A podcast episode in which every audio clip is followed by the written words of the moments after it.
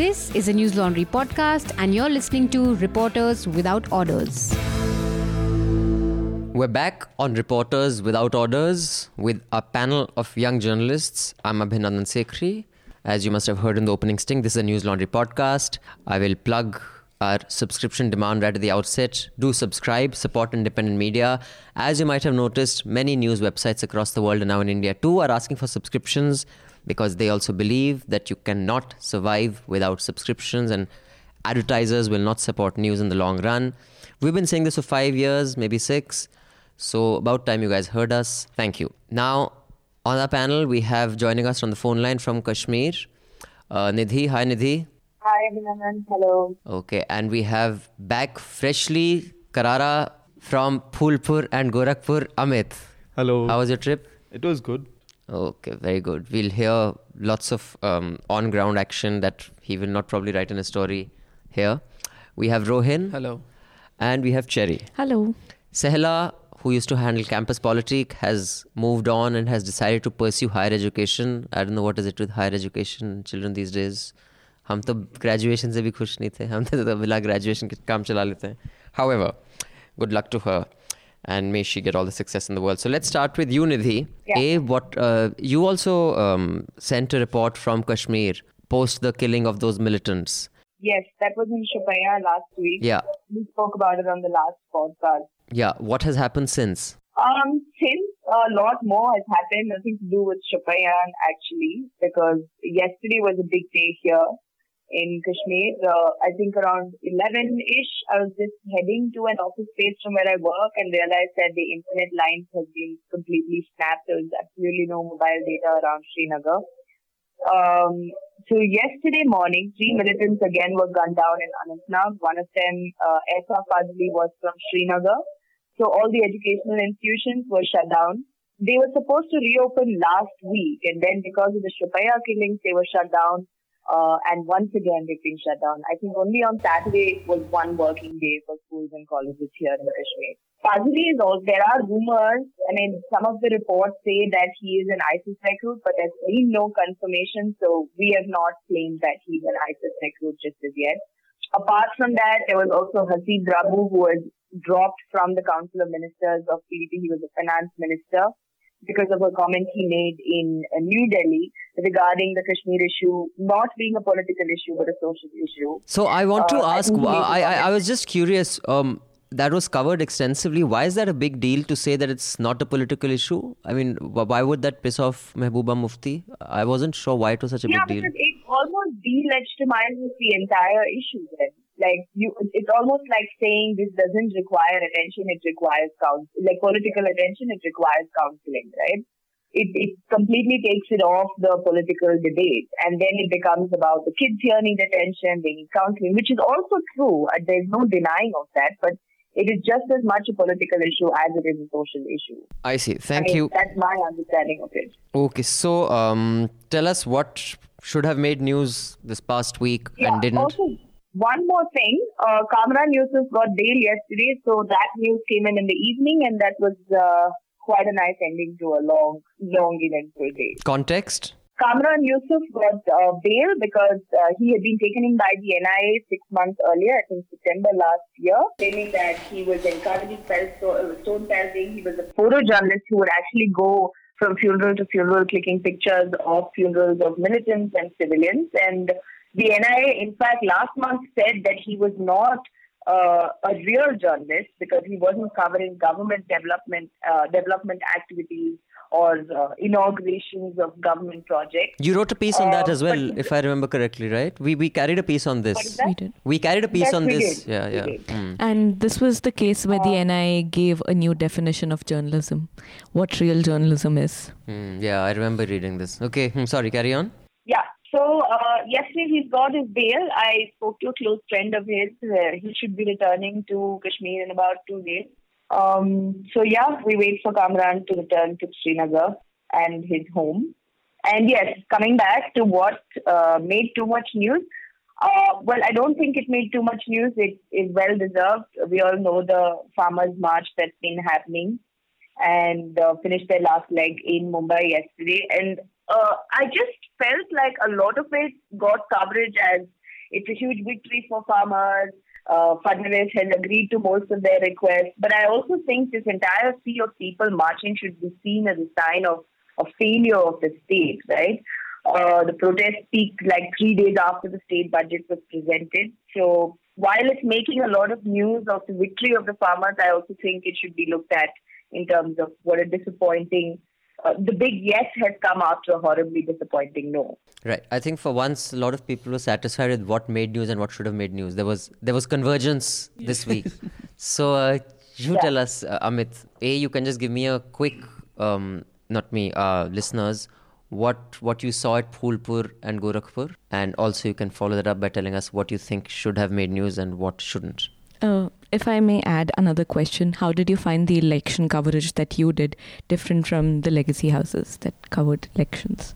I think I was uh, mostly checking out newspapers because uh, when you're on field, you really can't stick to the television and Right. keep watching what's happening on TV. Because nothing is.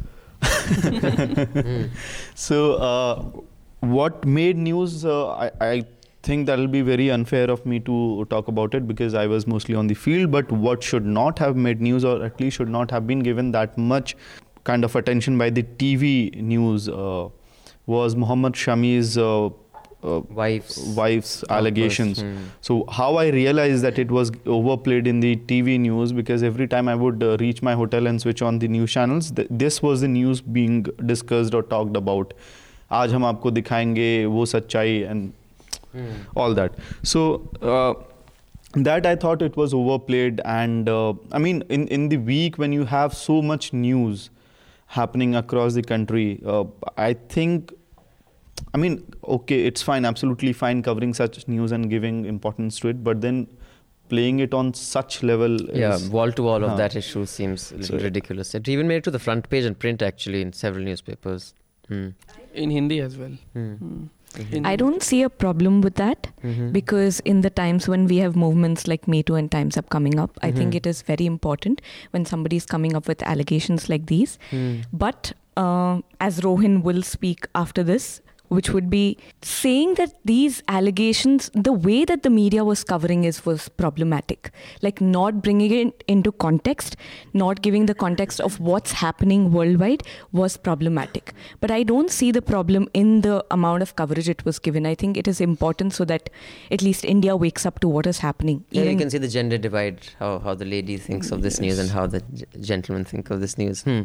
Okay, and then um, and on, on on ground, what did you see? What what did you observe that was worthy of comment? Hmm. So I was in Phulpur for two days, and after that, um I relocated to uh, Gorakhpur for the last leg of uh, campaigning as well as the polling. So uh, this time, the elections in both Phulpur and Gorakhpur, it is it was all about the reputation of the BJP and especially Yogi Adityanath and uh, uh, Deputy Chief Minister Keshav Prasad Maurya. The Context: um, Yogi Adityanath is the sitting MP from Gorakhpur, and he's been the sitting MP there for the last what 25 years, seven terms or something. uh, right? five terms. Five terms. He's like he, keeps fir- winning. huh, he first won in 1998 and then in 1999 with a small margin of 7,000 votes. And Hmm. after that, He's been winning ever Yeah. since. That's like since I was a toddler till now. Yeah. and now, since he became chief minister and became a member of the Legislative Assembly and MLA in UP, for which you know you have to be a member of that assembly to become chief minister, that seat has got vacated, Hmm. and that is the election that's being fought. And the second one for the deputy, deputy chief chief minister, he was uh, he he had actually won the uh, Phulpur seat with a record uh, margin. So he himself had got 52% of votes polled Wow. in that election. And is that um, regularly the BJP candidate, or he particularly No, has been winning? Phulpur has been quite. It, I mean, in, if you look at the Phulpur constituency, it's completely different constituency and historically very important for India's history. Uh, because Jawaharlal Nehru was uh, uh, MP from Phulpur, you had uh, Kanshi Ram fighting from un- unsuccessfully fighting from that seat, and there have been similar tall figures. So there's a local say in the area that whoever fights from Phulpur seat becomes legend I see. Okay. uh, so yeah, Keshav Prasad Maurya fought. He's the deputy chief minister, and so f- uh, the, the, there are a lot of conversation which happens on the ground. For uh, instance, for Phulpur, one would think that it's a BJP bastion, but it's not. but the electoral uh, aggressiveness that the BJP commands right now, or that it implements during the polls, be it That momentum that they yeah, carry. The, the- be it the Nikai elections, the local level uh, polls, or the MP polls, or the by polls, they're aggressive every time. So when you look at Phulpur, what what was happening, which was not, I, I think, I did not refer it in my report, is uh, you have five MLAs from the area. You have chief minister, deputy chief minister, health minister, and then band of ministers who belong from different castes, all sitting in Phulpur and Gorakhpur, Campaigning. campaigning there Hmm. and then the BJP state chief. So, you know, they don't want to ri- uh, take risk at any level. That is a message. On the other side, the because the Samajwadi Party got into a political understanding with Bahujan Samaj Party, people thought that it will change the entire dynamics. But and there are You didn't see that on the ground. uh, see, uh, my report speaks something completely different. Then you have uh, Print report by Shivam Vij. He speaks about how the you know uh, the the alliance or the understanding is working. As far as I saw things on the ground, for me, if BSP worker is reaching out to each and every mohalla or area locality which has Dalit population, considerable Dalit population, I see the understanding working there.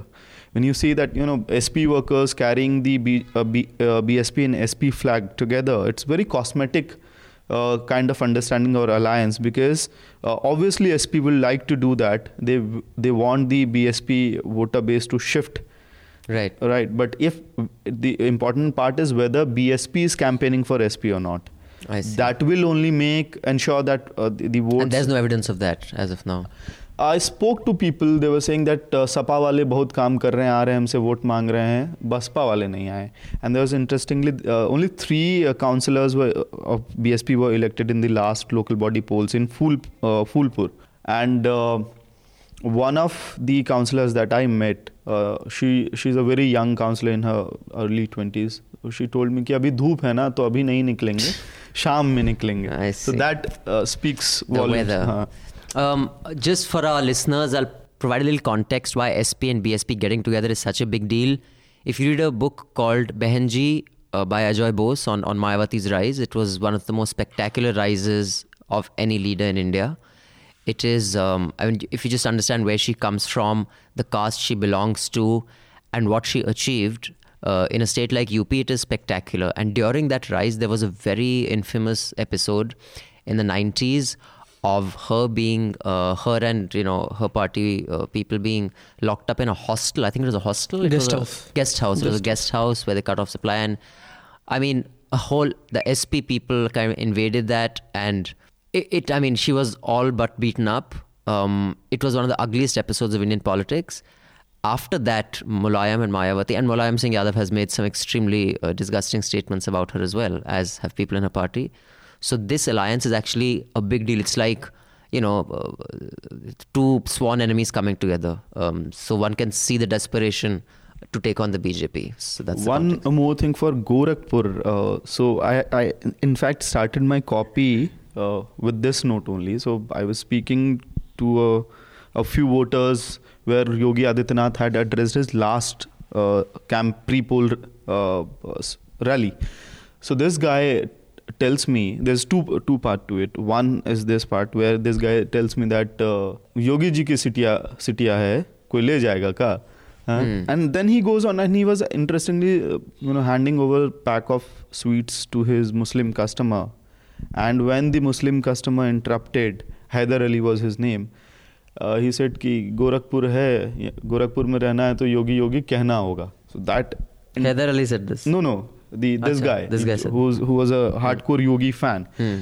now for yogi uh, this in, this poll is uh, different because a for the first time ever since uh, his guru started contesting polls the first time any candidate from bjp has been fielded who is not associated with the mutt so that is going to make a difference I see. And- context for our listeners, uh, Yogi Adityanath is the head of a mutt, uh, the Gorakh Mutt. gorakhnath mutt Gorakhnath Mutt, which is a very, you know, it, it's the equivalent of, I'm not saying in aesthetics and spirituality, but I'm just saying in power, the equivalent of Guru Ram Rahim in Sirsa.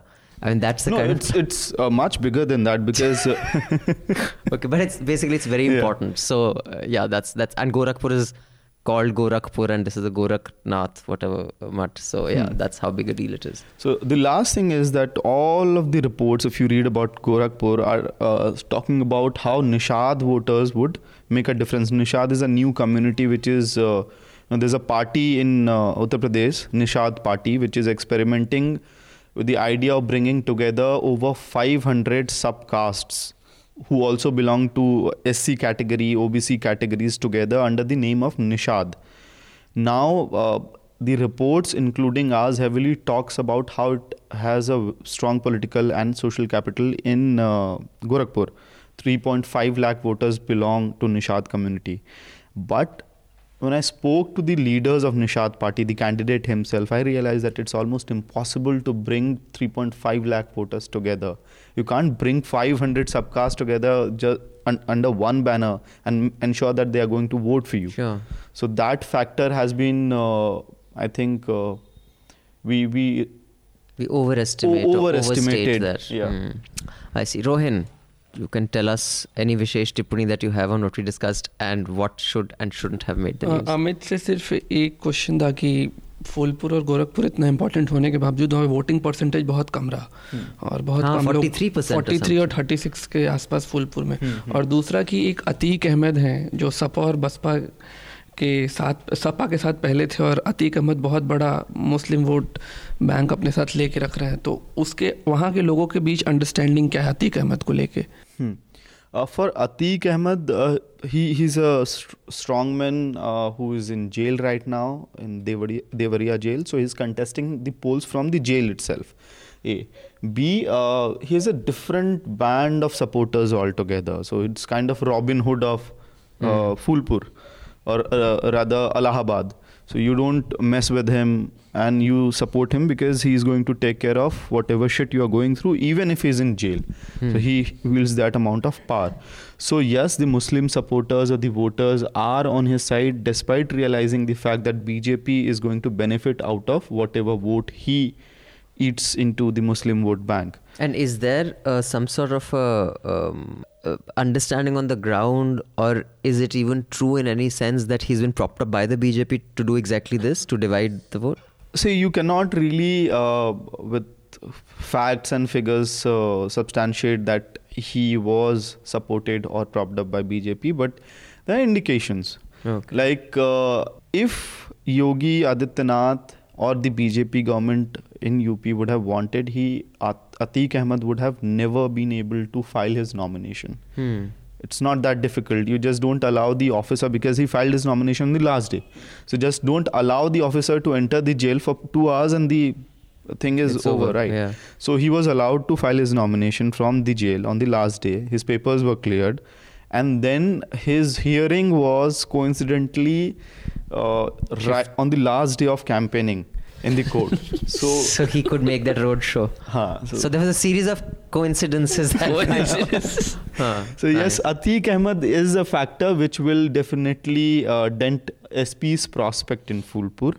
And low voter turnout is uh, see if you uh, check what happened in Gorakhpur in 2014, it the uh, voters turnout in Gorakhpur was 54 percent. So for Gorakhpur, uh, 43 percent or 44 percent is fine. 36 percent for Phulpur uh, was a little shocking.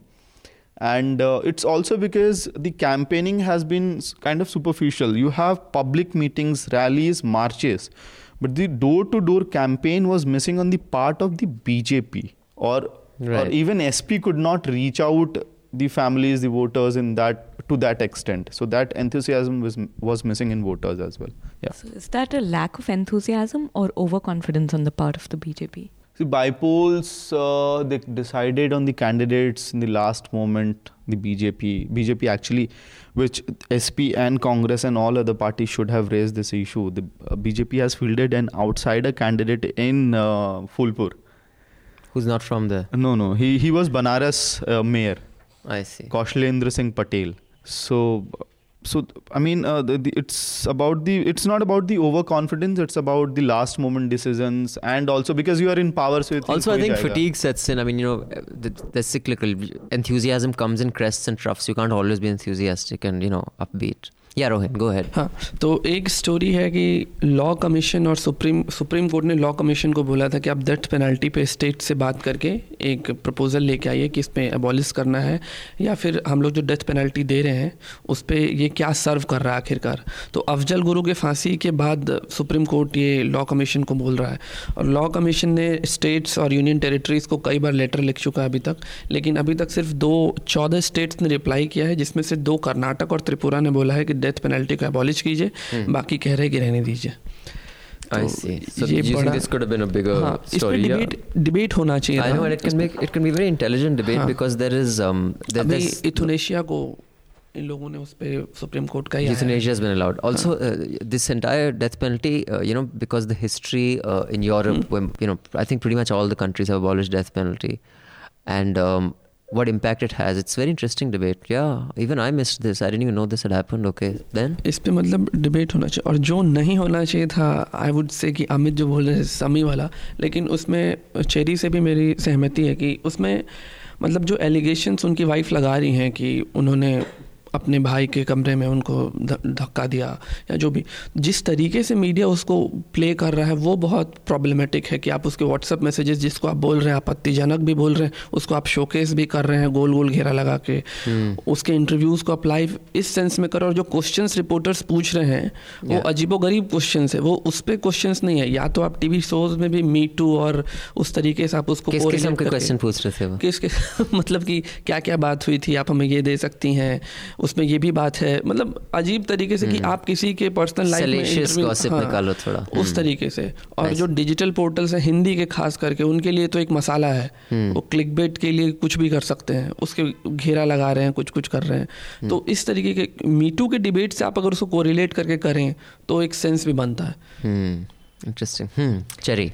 So I want to go back to what we started with, which is farmers' protest. I have uh, quite a bit to say about that.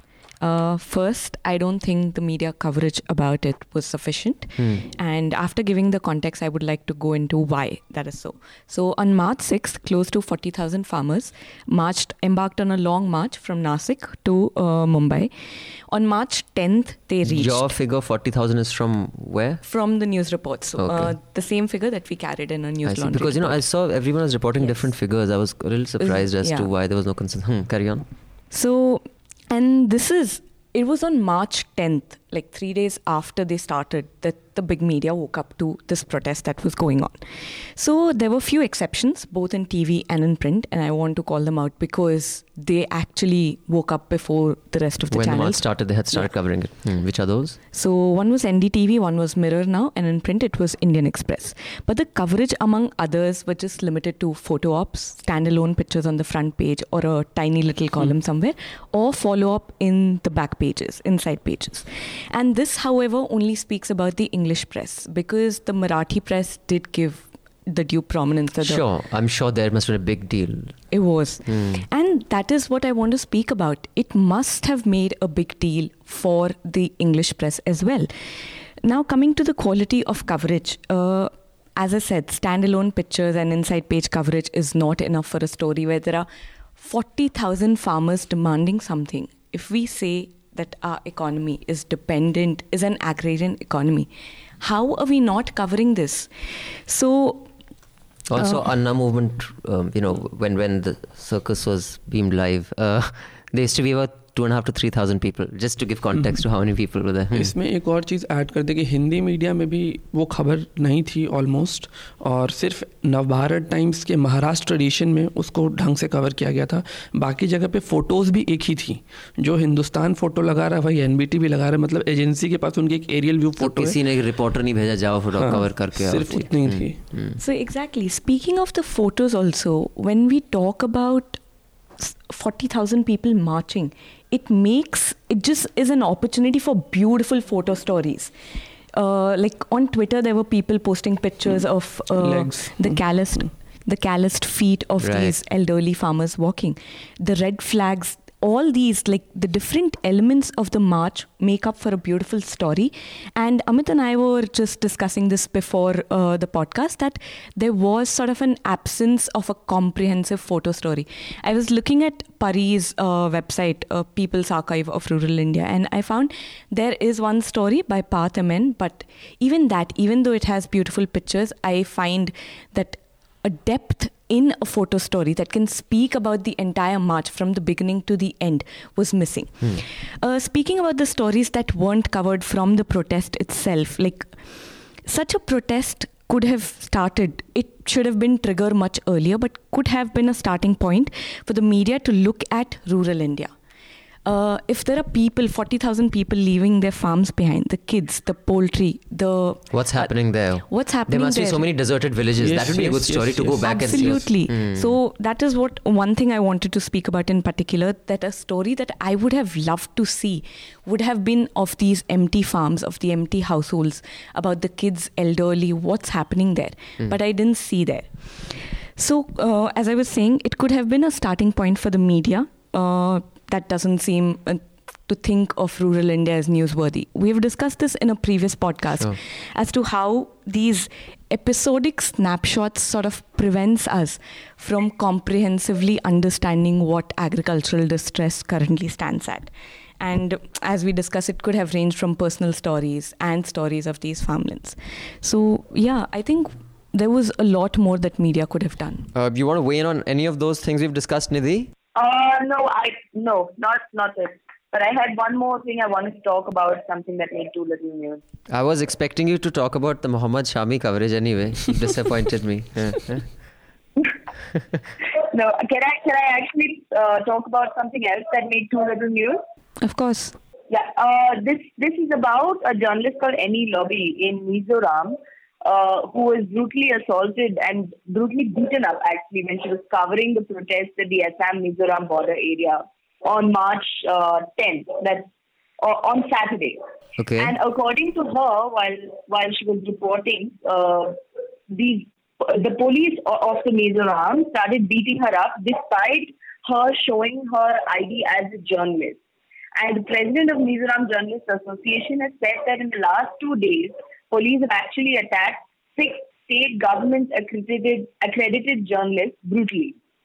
And none of this has received enough coverage. I saw some articles on Hoot, I saw it on First Post, I saw a small mention on NDTV, but I don't think it has received primetime coverage. So one of the scroll articles said that as per state data, as per government data, 32 journalists have been killed or disappeared, never to be seen again in Assam in the last 30 years.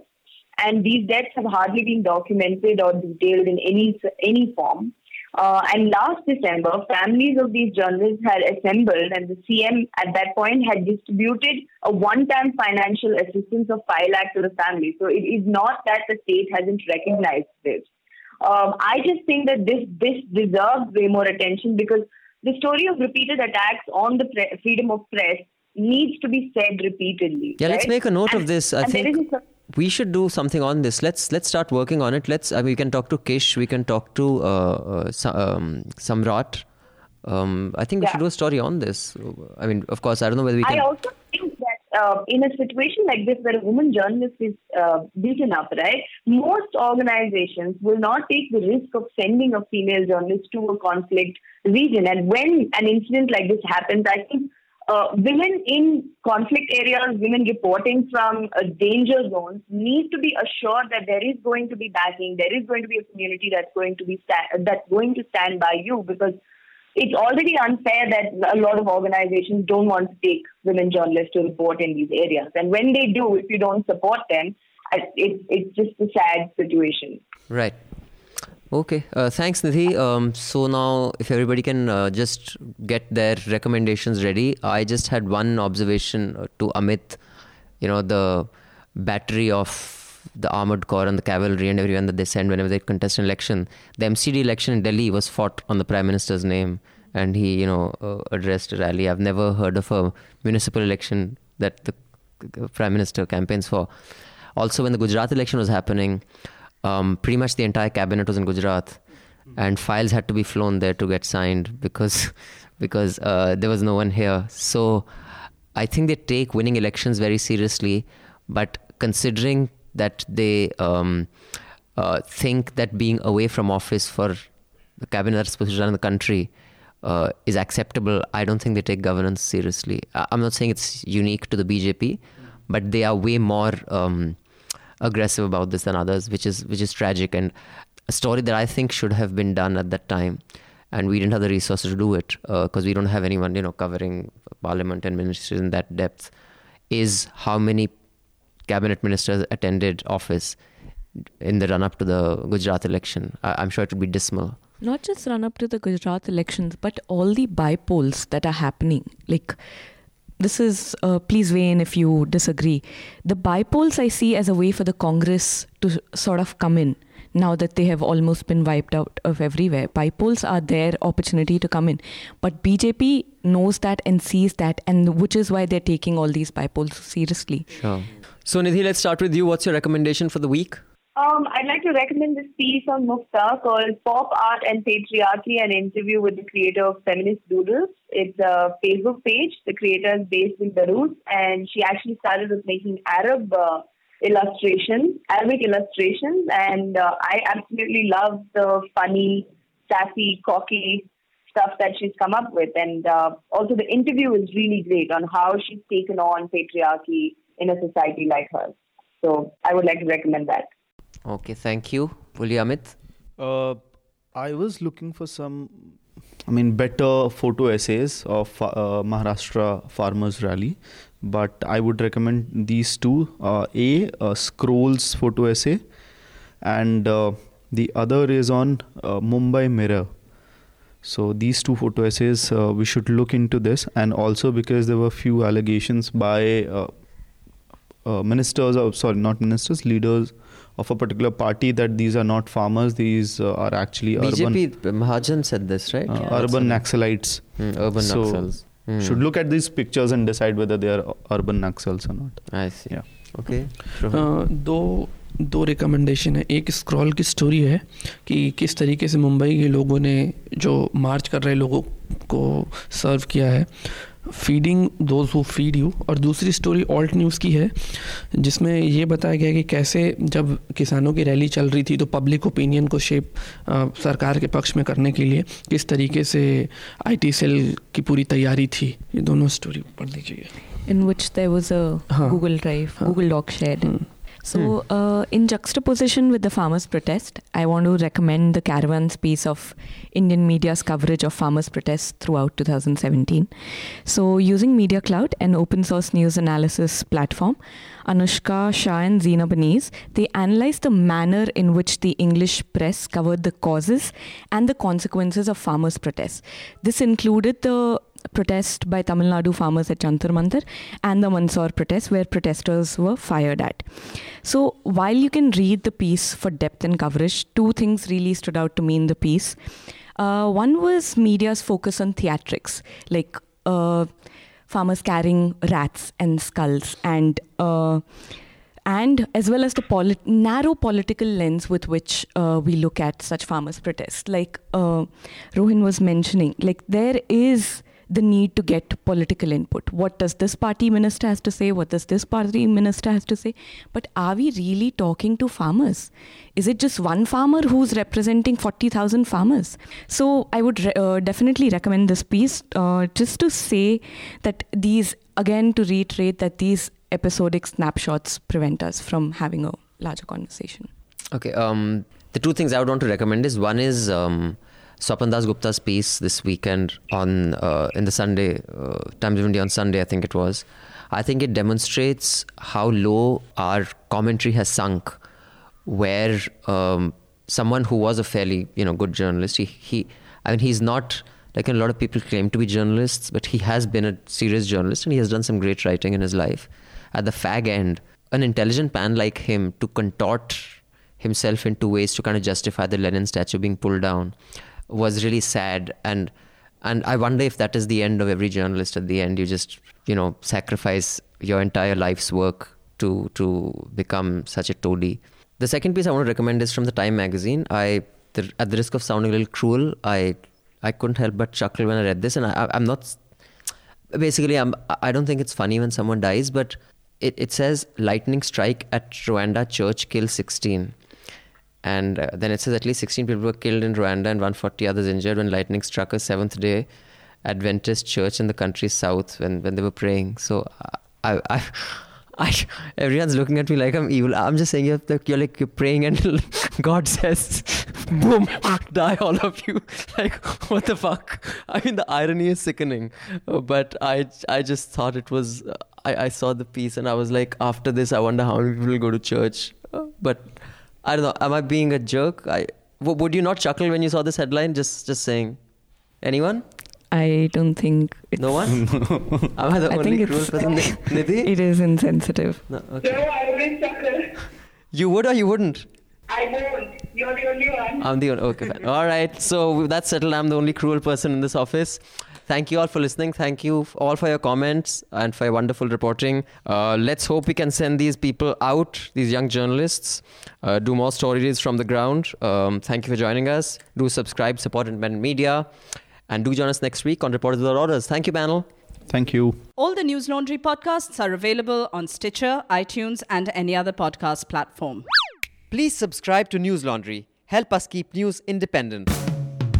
Catch all our podcasts on news, pop culture, current affairs, and sport, visit newslaundry.com. Follow us on Facebook, Twitter, and Instagram, and subscribe to our YouTube channel.